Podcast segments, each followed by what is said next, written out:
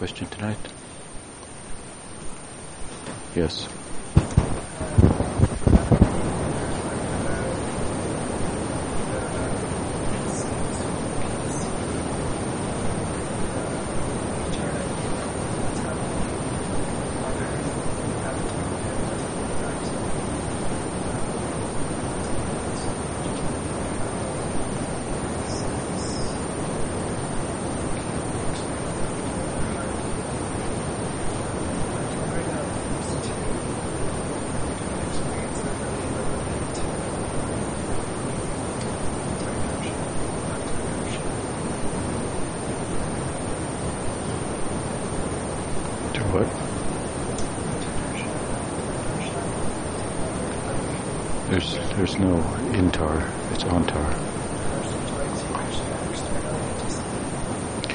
Antardarshan means internally to see, without seeing with one's eyes. Um, so, for example, Brahma witnessed Krishna in Antardarshan. Hmm? But um, fuller perfection is to see Krishna with eyes that have been fully transformed. Hmm? So, uh,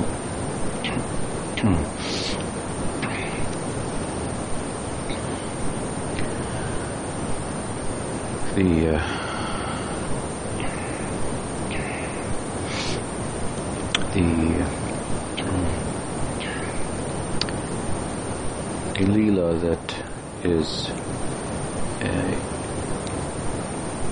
eternally played out in the earthly manifestation of Braj, even after the manifest lila has become unmanifest, is uh, in a sense an aprakat uh, version of the Leela on manifest because it's not seen to the naked eye. Similarly, uh, with the uh, experience of the, uh, well, I'll, I'll, get to that, uh, um,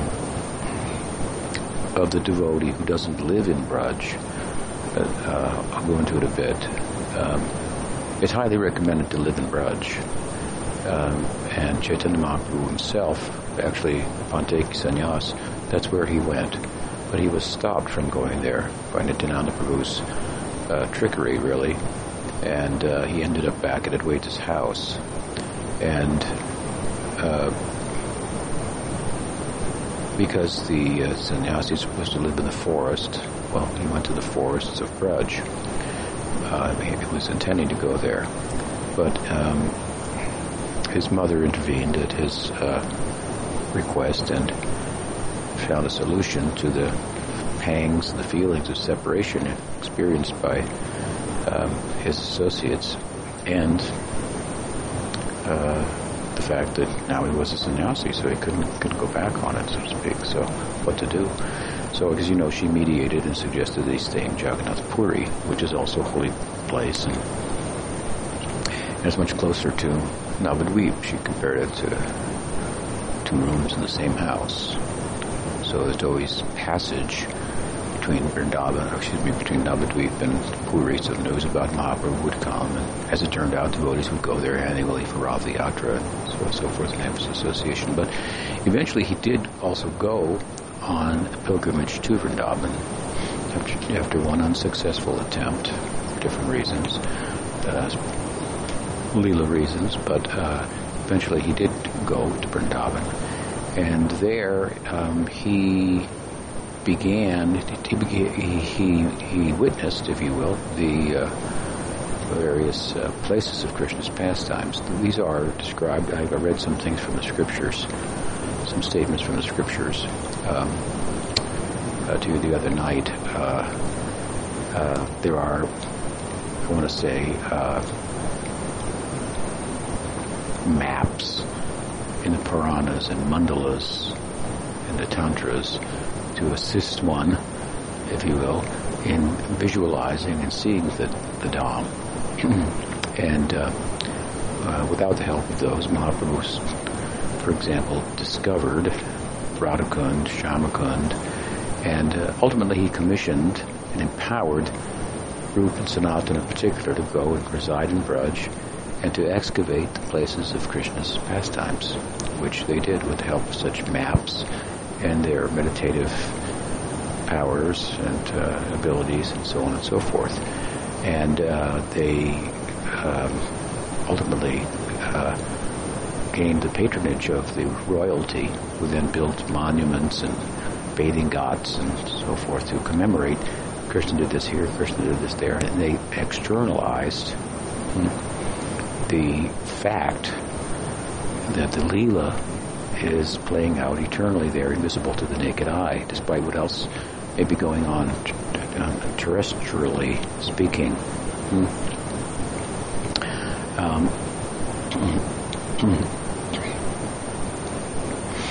um, now, whether how you want to refer to that, uh, as I say, it's kind of an unmanifest Leela, but it's not at the same time, um, it's uh, it's still somewhat different from the aprakat lila. The aprakat lila is different, the unmanifest lila, in that it's it's called the deva lila, and the earthly manifestations of the lila, which I would include this one, are uh, referred to as Nara lila. So I believe the devotees are experiencing the Nara lila which is, of course, also what's described in the Srimad Bhagavatam, which is the main map, if you will. Uh, and um, and indeed, when it comes to talking about the aprakat lila, the unmanifest lila, in Jaiva Dharma, Bhaktivinoda Thakur says, I can't say anything about it. I haven't been there, and if I if I've been there, hmm, I couldn't say anything about it anyway because it's beyond words, and no one would understand it. He says there are some stavas and stutis in the scriptures that try to say something about it nonetheless, but he says they're not necessary.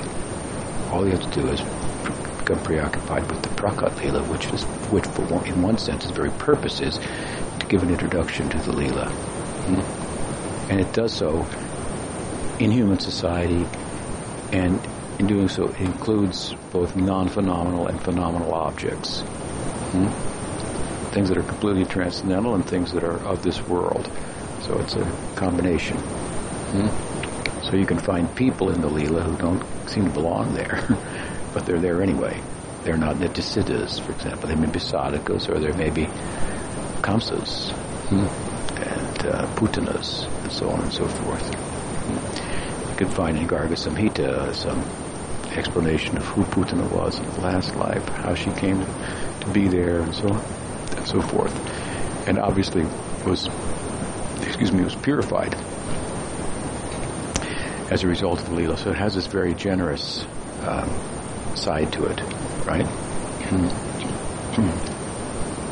and on top of that, it's thought to be the primary uh, way, if you want, if you, if you will, to the Prakat Leela. It's, it's thought to be the, the landing place primary landing place for the for those in the penultimate state of uh, the culture of bhakti. Just a fun, last step before perfection. Uh, Bhaktivinoda Thakur refers to it as Vastu Siddhi, uh, as Swarup Siddhi. So Swarup Siddhi means having attained the form, and then from there entering in a suitable form, taking birth in the Leela. Hmm? And then in association with the Nityasiddhas, when the Leela is wound up and enfolds back into the aprakat Leela, then you go with them. And that's called Vastu Siddhi, so attainment of the ultimate Vastu, the ultimate reality. Hmm? You got a form suitable, and, it, and it's fine-tuned, as we've discussed in other uh, uh, meetings. And uh, when it reaches that point, then Leela unfolds, as I say, back to the Aprakat Leela, and you go, and, and there you're in the Deva Leela. Hmm? And it's, it's, it's, uh, the bhava is the same, so it's the same in substance, but it's, it's different. Hmm? Therefore you get, uh, what, the, the, few descriptions that you get, um, are, they, they tend to have more of a, a um, element of opulence to them, like the river banks are are walled with jewels and uh, these type of things. There are coral trees and, and uh, such. And uh, it's a these type of descriptions that are not uh, uh, really human-like in terms of our human uh, experience. Hmm? Um, so, uh, it, and it would appear from uh, uh, Gopal Champu, Jiva Goswami's kind of like a final masterpiece, um, where he begins with a description of the aprakat Leela relative to the book, because the book is being spoken from the aprakat Leela, from the unmanifest Leela. So he begins to talk about it there. He, he references, of course, the Brahma Samhita. Hmm? First, maybe five verses of the Brahma Samhita, and some at the end of the of the text. That's the fifth chapter of the Brahma Samhita that Chaitanya Mahaprabhu found in South India, um, where Goloka is described. There, Goloka is described as a lotus. Hmm? Pericarp, or the, the wall that surrounds the seed, pericarp, this comes up like this is the, cent- the center is, is the yoga pith, or Krishna's to be meditated upon and so forth The stamens are the gopas, and the leaves are the forest and the gopis. It's described like this. And then uh, overlaid on that is a yantra description in the Brahma Samhita where it's a hexagon, two interlocking you know, triangles forming a hexagon, which form then six spaces. And then that's overlaid sonically in the description by the mantra, the Gopal mantra, which is an 18 syllable mantra, but it consists of six sounds, uh, six sounds, and they they they're, they're placed in the six sections of the hexagon. In the center is the bija, the Kama bija. So it's described sonically. It's described uh, geometrically, hmm? and then it's described. I don't know what you, what you in terms of the, uh, the the residence of the of the deity and his associates which again compared to a lotus flower. So one is overlaid on, on the other. So these are very abstract, point being, explanations, very cryptic. Mm-hmm. Um, and um, somewhat more overtly uh, different. Um, but anyway, he gives a lengthy uh, uh, and poetic explanation of the aprakat dham, uh, aprakat uh, yeah, abode, and you know where the aprakat lila takes place, and then he begins to recite his his, his, narrative in which which again is taking place there, and what's happening, of course, is that Nanda Maharaj and and the, and the cowherd community um, have the fortune of a visitation from two minstrels, two bards who are related to their family and are said to have extraordinary powers like omniscience. And so, for entertainment's sake, bards would would put uh, things to, to music and poetry. And so he asked, let's put our life to, to poetry. Hmm? And uh, and so that he, he they uh, and because you're omniscient, you must know about our previous life. Hmm? And so the Snigdhakanta and Madhukanta, these two minstrels, they begin to recite the Prakat Leela, the manifest Leela on earth, in the Aprakat Leela, hmm, as a form of entertainment. And of course, they're astounded by how how much, how well these two bards knew their their their lives, their heartbeat, their feelings, and so forth. And it comes out, of course, somewhere along the in the first uh, canto of that uh, Gopal Champu that the reason that they know everything is because that in their previous life they were the two trees, Arjun trees, hmm, that were previous in the previous life. Nala Kuvara and Manigriva were cursed by Narada, hmm, which in which there was a blessing contained. They had to take birth as trees, but uh, for their inappropriate behavior and uh, before him, but in Vrindavan, and of course, they uh, standing towering there as trees, they witnessed uh, so many leelas. This, this, this is the point. So, very touching that, that particular section of the book when that's revealed. But at any rate, it's uh, it, it, it's apparent from the um, uh, descriptions offered by Jiva Goswami, and I would say this is probably this book contains the most extensive explanation of the aprakat uh, lila that you could find in uh, Gaudiya texts. There are some meditative uh,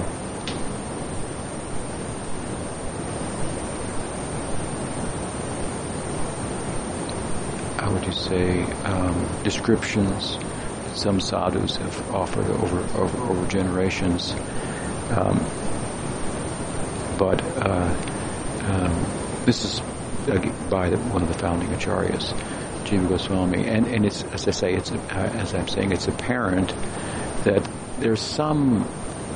They know they're liberated. They know they're liberated, and they think this is what liber- liberated life is like. You live here; it's a beautiful place. We have Krishna and, and all. We worship Narayan, hmm. um, and everything's. Uh, everything's perfect. So there, there's some sense that, that, that, they're liberated, and this is what liberation is like. And and uh, so it's it's it's different. Yeah, but you have to go there, as Bhakti Thakur has said, and the way to go is through the Prakat Lila, at least by hearing about it. Hmm? Otherwise, how will you know? And so forth. So we have veritably four forms, if you will, of the Lila. You have the Prakat Lila, which is considerable said about, manifest Lila when Krishna appears in the world. Then you have the Lila that continues in the world even after he disappears in Braj right? To be seen by by by devotees. You can catch a glimpse there. You're fortunate of what's underneath the surface, so to speak. Um, when you enter into the space itself, which is trans-geographical and uh, um, and uh, trans uh, trans-temporal or, or, or, eternal. So uh, again, an auspicious place to live. Highly recommended. The Goswamis live there. Mm-hmm. Rupa Goswami has extolled the virtues of this anga of bhakti, Mathuravas, to live in Mathura Mandal, uh, in great uh, measure in Bhakti Rasamrita Sindhu. It's one of the five most potent forms, angas of, of, of, of sadhana bhakti. Hmm? Um, so you can go on about it thinking, oh, I should be living in Braj. But of course, uh,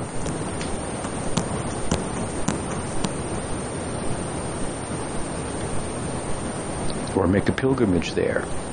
As I was saying the other day, the, the, the advocacy of such to live there, to make a pilgrimage there, you have to understand the context because the context is it's advocated in the scriptures and it's speaking, at least at that time, to people who in Bharata, hmm, subcontinent of that uh, we know now as India, largely, had no means of uh, conveyance other than uh, by foot.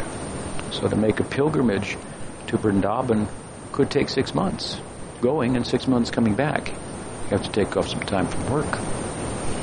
A year. How long will it take to, to, to walk from Cape Comorin in the south to to to Braj? Long time. Hmm? Um, Mahaprabhu traveled to South India. It was a two-year trek so it was one year down one year up. Hmm. So uh, they would, what, a pilgrimage, this is Padasevana, to make a pilgrimage hmm, to one of the angas of bhakti. It's, it's quite a meditation and quite an engaging, physically engaging. And when you're physically engaged on something like that, that take, then you have to you think, why am I doing this? Why am I doing this? And then when you get there, your time would, would, would be well spent, and there would you would not be there uh, with a with a with a with a with a plug to the outside world, right? So to go there would be difficult, and to live there would not be easy either. Hmm? It'd be um, so. Um,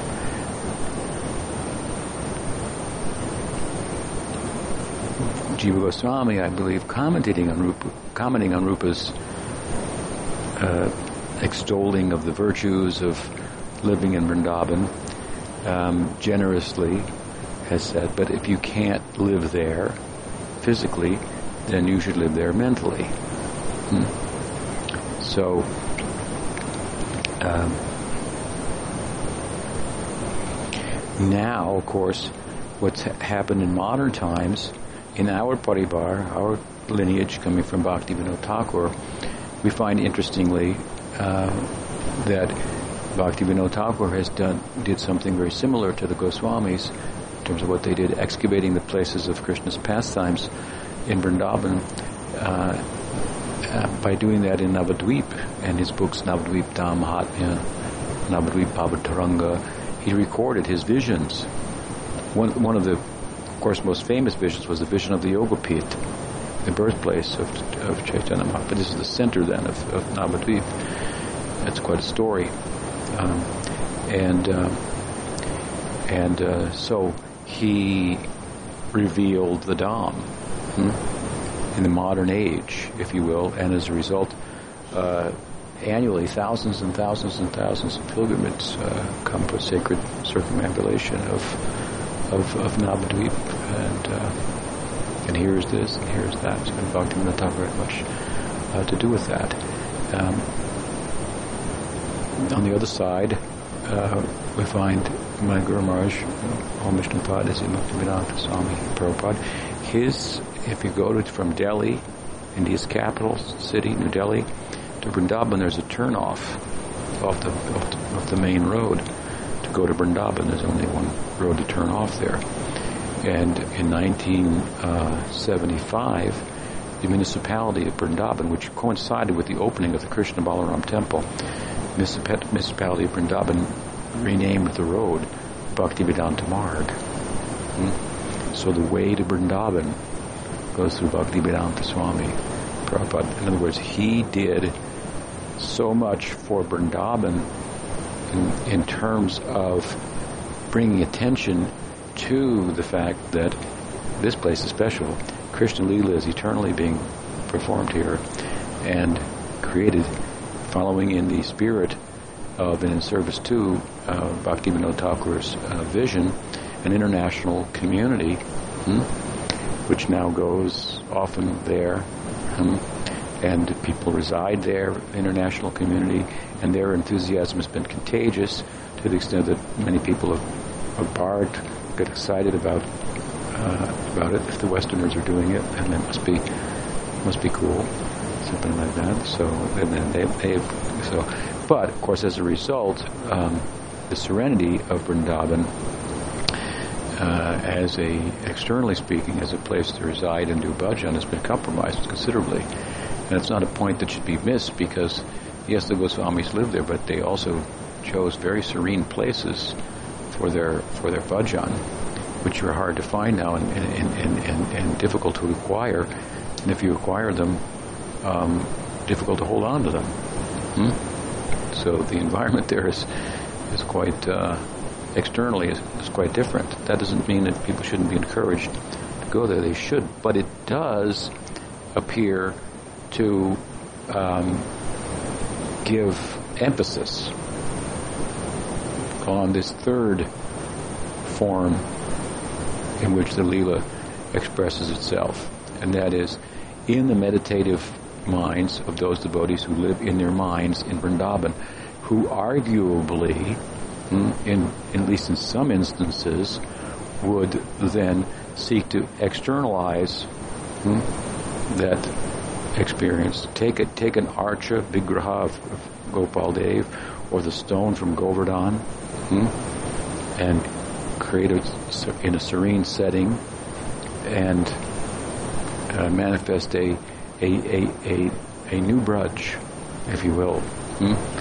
in another part of the world, a satellite e- extension, and um, and uh, uh, Gopal, Krishna, Dauji Gopal, as it may be the case.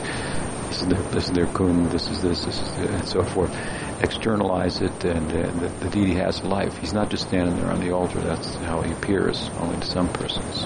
Hmm? So, um, this is what I would call a, a, a, third type of the manifestation of the Leela. All of these are uh, still different from the aprakat Leela, which is the ultimate Vastu siddhi, ultimate destination, and so on and so forth. Um, uh, so you know, we we, we, we, we, we are make an effort to do uh, something like that, and that's in the spirit of Prabhupada who wanted to do those things. He he created a place in Vrindavan. He had visions of it. There would be seven temples on hills, and they would. And he had so he had. It didn't quite uh, uh, in the hands of some disciples. I don't think it developed quite the way that he, he, he wanted, expected, or envisioned, I should say. But the the possibility of that type of manifestation of the Braj um, is. Uh, uh, uh, a theoretical possibility that was practically manifest in his uh, in personhood and his uh, service. Uh, so, uh, at any rate, that type of experience, you could call it an antardarshan, in that you would experience it, but the guy next to you might not. Hmm. Just like the deity could talk to you, but not necessarily that everybody would hear it. Hmm. So that's a kind of a form of antardarshan, whereas if you're there and Krishna speaks and everybody hears it, only you understand what he really means, but everybody hears what he says.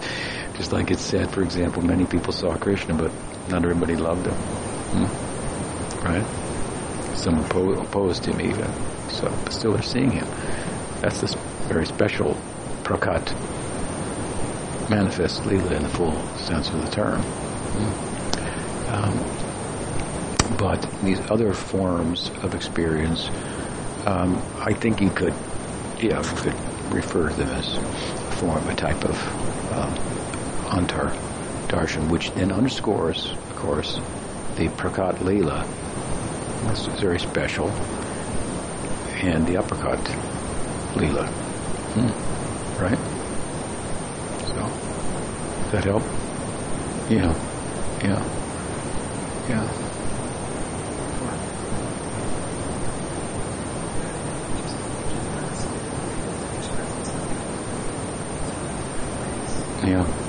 Yeah. Yeah. Yeah. Three ways. Bringing all, encouraging you to the to the aprakat, aprakat lila to come enter there. Gadgadvan Nivartante Tatam the land of no no return. It's described in the Gita and other places. Anabriti Shabda, Anabriti Shabda, that's the Brahma Sutras end. No return, no return. What else? Yes.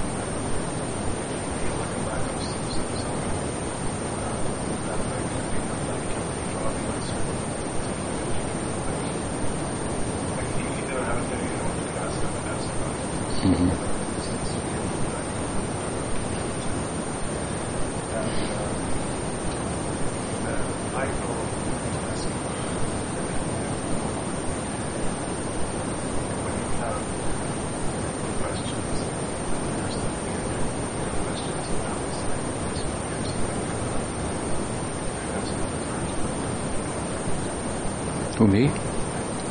Uh huh. Uh huh. yeah. The story of Vishwanath, of course, is from the oral tradition.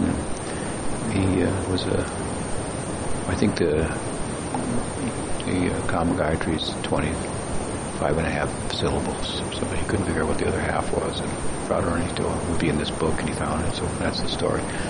Yeah. Um, uh, so he didn't have any association turn to, any senior person to ask. Uh, what a pitiful uh, situation to be in.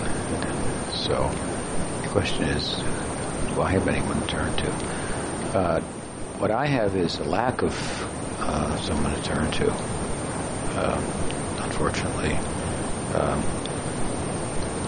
and um, and uh, I feel it uh, sorely because it's uh, very uh, desirable to have uh, even peers to discuss with and uh, so forth. But um, while I believe there are peers of myself, they're not readily available. Um, um, so uh, I have reached out to certain people at different times um, to discuss an issue, but um, I haven't found anyone who really has the time or interest to um, to in an ongoing way to uh, to uh, participate in that type of uh, um, discussion. So, uh, and then uh, then there are uh, at times issues of language, for example, Sanskrit, Bengali. Um, so you may know Jagadananda. Sometimes I, rarely, but sometimes I talk with him. Um, he's a person who's a god brother of mine who uh, uh, left ISKCON years ago and uh, came under the uh, shelter of uh, Prasad, Bhaktivinoda Thakur's other son, if you will. And uh, subsequently, after some time, he he left that uh, path and went to uh, uh, Oxford, got a degree in Sanskrit and so forth. And many years later, when I did my edition of Tattva one of the devotees sent it out to a list of scholars, see if they could get an endorsement. He was a had his doctorate in Sanskrit. He would happen to be on the list, and um, know his secular name. So he got the book and he really liked it, and then he communicated with me. It would probably be his first contact with Gaudiya Vaishnava with the devotees in quite a long, a long time. So at the time I was living in Oregon, I invited him out and uh, talked to him, spent some days with him and so forth, and tried to get him more involved in the uh, in the tradition just around the time where Narayan Maharaj was making his tour.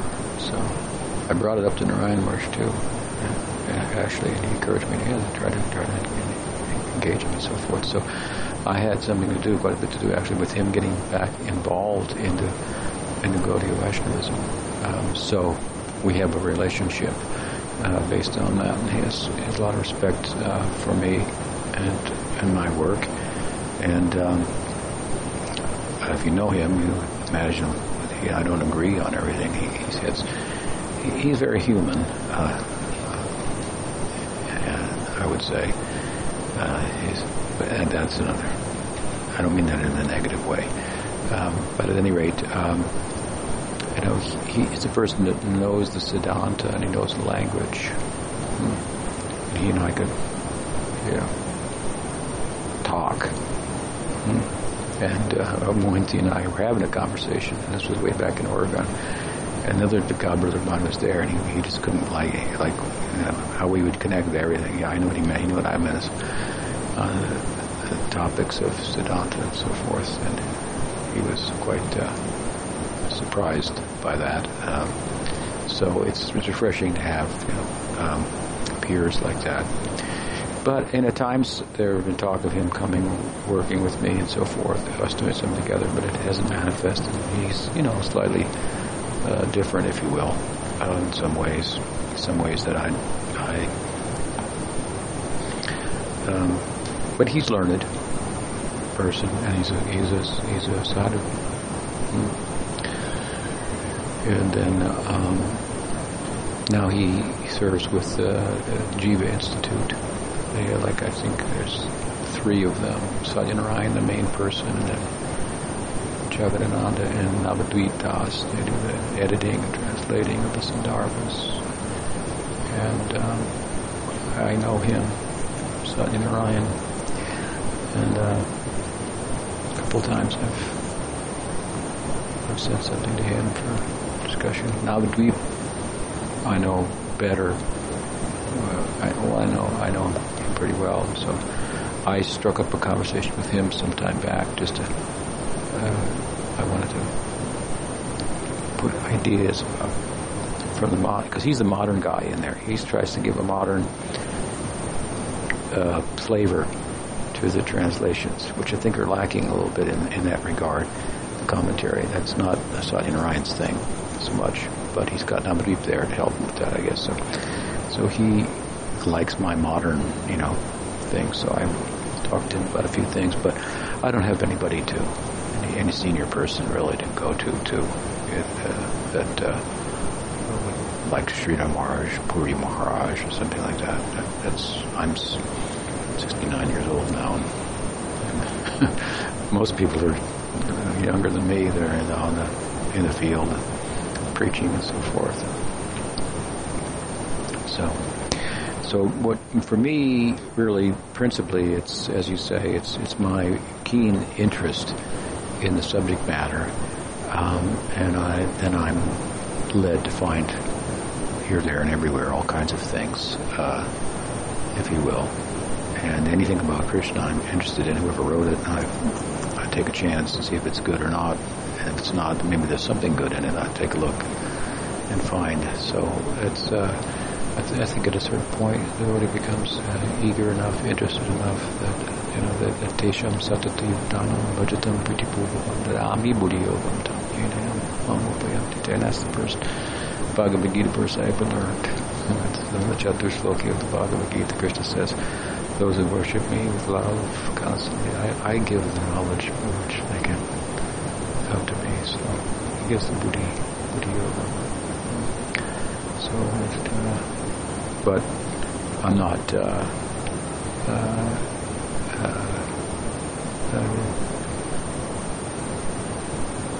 at the same time, I would prefer. I mean, that's wonderful, but I mean, I would like to have association of other devotees, especially more more advanced devotees. That would be very desirable. I've had that opportunity in my life with uh, several advanced devotees, but uh, I don't have that now. But again, those these devotees are also the Purvacharyas are also living like they say. Prabhupada's still here. Well, it's not quite like that. He's the Purvacharya. Purvacharya means a previous acharya. Doesn't mean the previous acharyas can't be contacted. They can, but they're Purvacharyas, which the implication of which is there should be a present acharya who will address details of things in time and circumstance and so forth. That's required. But inspiration, find out what the what the syllable is. As in the case of the story of Vishwanath Chakravarti Thakur, that that's uh, that's a possibility. We find Bhaktivinoda Thakur said Swarup Damodar appeared to him and told him to write Bhagavad Arka Richinwala. Hmm. He makes a confessional. There's a confessional section at the end of the book where he talks about that. Um, uh, so they are they are in, in their sadhaka dehas, if you will, eternal form in which they appeared in this world as practitioners, they also can be contacted, and they're and they're they're there in their books, and they can be what they're actually saying can be drawn out, simulated, understood with for by a qualified person with ardent interest in the subject. in that regard, uh, regard to her question, I mean, Prabhupada said that uh, he wrote once to Sridhar Maharaj, I'm feeling a great lack that I have no one to consult with. This is my, this is, I'm having success. He was in America. He had a heart attack. And, uh, he asked Sridhar Maharaj, do you think I should return to live in India and in Vrindavan, or should I stay in the field of preaching? And overall, this is my, my lacking that I feel. I have no one to consult with, no senior, no contemporary, no no peers. Sridhar back and said, you should stay and preach, and that was his advice and so forth. It turned out, of course, he, he lived longer than, uh, than expected and traveled around the world and did what he did. Um, but such a qualified person was feeling like that. Uh, Narottam Thakur, we sing his song, Ye Anilo Premodhan, hmm? uh, song about the disappearance of Rup, Sanatan, Jiva Goswami, Krishnadas Kaviraj, all these persons, and he's missing them. Hmm? Uh, missed out on them, some of them, missing them. And he says, I'm beating my head against the stone, feeling like this. And some people think they don't need any association. Hmm? So it's a big difference. Someone's not listening to the to the teachings that well. Hmm? There's a fear of bad association that that um, is often uh, cited as an excuse for not associating. But if you don't associate, how will you know if he's bad? well, just go and get contaminated. Don't you? Come on, you, have got a brain and you've got a heart, and you go and listen. If you have questions about it, you can ask. There are others and so forth. I mean, we should look at look at Prabhupada's father. Now, Prabhupada's father is an example of that I think uh, we uh, is is more to, to be followed. Err on that side. Hmm?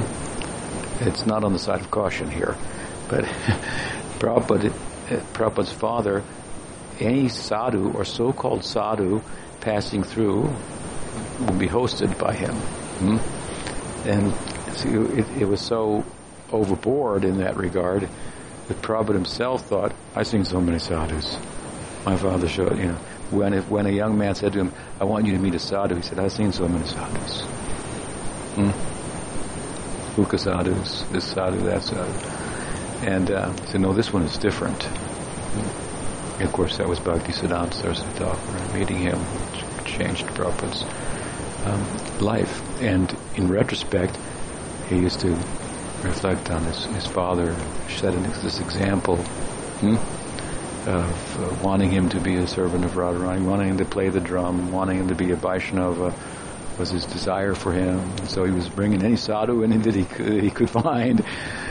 And, uh, and none of them was capturing Prabhupada's heart. Probably some of them were turning Prabhupada, you know, away from that just to some extent. And, uh, and he, like Sridhar Maharaj, and like every young young man, and probably most young women as well in India at the time, were starting to be taken by Gandhi's revolution for change, for Swaraj, for liberation. It was a very, very powerful, uh, you can imagine, political uh, uh, cause, which was was really quite, uh, you know, dharmic in a sense, and arising above exploitation, imperialism, uh, bigotry, um, as much as the British thought the Indians were savages or, or, or uh, whatnot, needed to be converted to the true religion of Christianity and, so forth.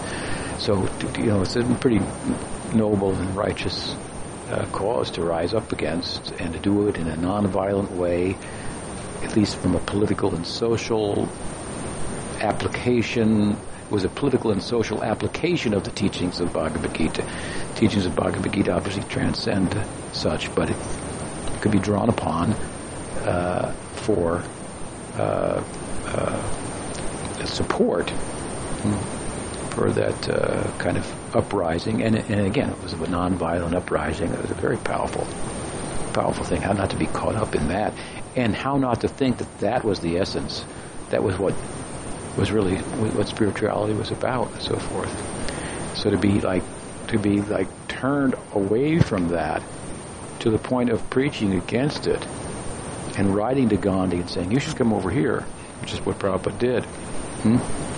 Uh, that was a very powerful form of association in person of Sri Bhakti Siddhanta Saraswati Thakur. Hmm? but having come under that uh, association and so forth, probably reflect back on his his his his, uh, his, his, father and, and um, um, had highest regard for him in terms of his intentions. And so, anyway, he he was very uh, any anybody you get, I mean, we don't know the details, but we get the impression anybody that called himself a sadhu, he would invite them up, you know, to, to, to em- emphasize it. I mean, I'm exaggerating perhaps, but so, um, better, uh, I would think, to, uh, uh, try to take advantage of good association and, um, I mean, uh, my, uh, standard was always, you know, when I was in a was a younger younger man in, in Prabhupada's formal mission of ISKCON during his his presence, there were many different devotees that give class, and they weren't all very good, but I would go to the, some of them were better than others, obviously, but I would go and listen to the class, and I would try to hear one one point that would that I thought was worth you know taking home, and I thought that my time was well spent. So I would have that kind of listening. I, I had to listen through a lot of stuff sometimes to find one good point. And then, and some there were good preachers too. Um, so that kind of interest um, should uh, protect one, mm, so to speak. You'd be able to get uh, get spiritual intelligence and sort out. Mm. This guy said this. Oh, there's a support, and there's a way to what's the support? If, if someone is saying something that you think oh, it's going to be wrong, then you're going to have reason to say that it's wrong, and then it could be discussed and so forth, if need be, or with other peers afterwards, being polite, respectful to the to that sadhu. Um, but I mean, there's really, really is, unfortunately, a complete emphasis to the to the opposite.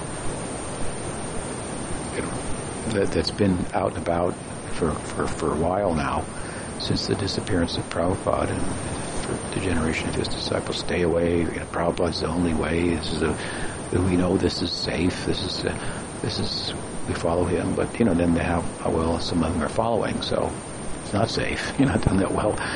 Your interest is really not that, that keen. This is probably why you're not, uh, taking advantage of Sadhu Association, which is written about in this book on page after page after page after page, right? Mm-hmm. So, so yeah, it's a, it's a very important. Uh, that's you know we're talking about Mathura living in Mathura and Sadhusanga, Mathura Vas, Sadhusanga, Bhagavat Shravan, uh, and uh, Nam Kirtan. These are the five very potent forms of uh, sadhana bhakti that Rupa Goswami has underscored. Namkirtan, uh, worship of the deity, living in in uh, Braj, mentally at least, uh, and uh, uh, uh, hearing the Bhagavatam, set five, sadhusanga. So it, you you can't take this this this such a prominent anga out. How prominent is it? Hmm. Sadhusanga. It's the birthplace of bhakti. Without sadhusanga, there's no bhakti. Hmm? Bhakti, where does bhakti come from? Bhakti comes from bhakti. Nothing other than bhakti can give bhakti. If it could give bhakti, it would be superior to bhakti. So only bhakti can give bhakti. Hmm? And sadhusanga is a form of bhakti, right? It's an anga of bhakti through which bhakti is given, gives herself. Hmm? So it's the janma, it's the mool, it's the birth, it's the root of our own bhakti in our lives. Hmm? So there such such strong statements are made like what is it Chaitanya Charitamrita? Sadhu sangha sadhu sangha sarva shastri hoy. Lavamatra sadhu sangha sarva siddhi hoy. Lavamatra means like a fraction of a second association with the saint. This is so valuable. Just emphasize the point. Hmm? so we should uh, we should we can't like cross off this anga we don't I've had enough association. I've got one um, um, the, the very idea that I'm, I'm fine without association is probably indicative that you're not.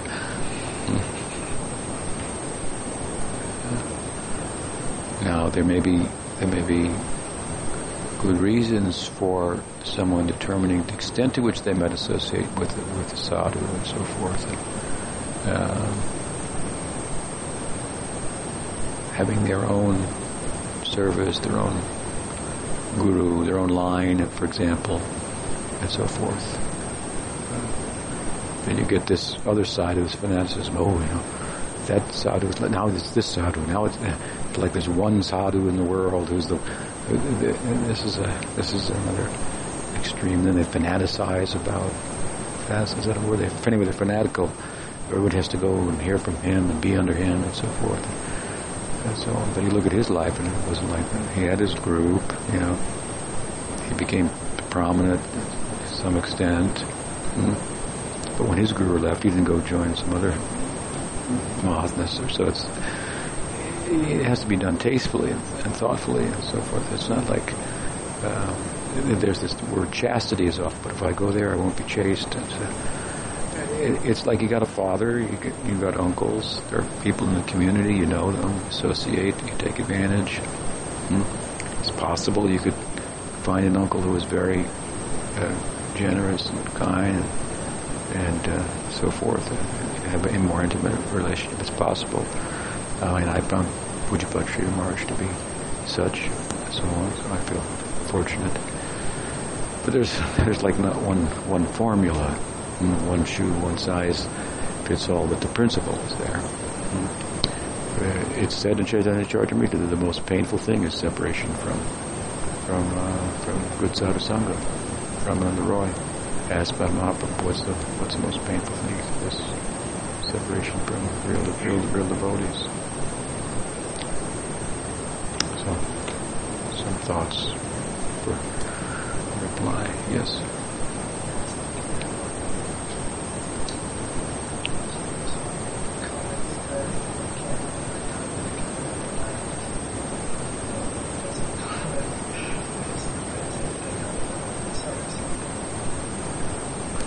Can't have satsang in your mind. yeah, yeah, that's a different thing. You can do deity worship in your mind, not as a puja. You can do japa. You can do, well, you can't do sankirtan in your mind, it's out loud. Anyway. Alright, we'll stop there. Shri Shri Gaur Nityananda ki jai, Gaur Bhakta Binda ki jai, Gaur Premanande.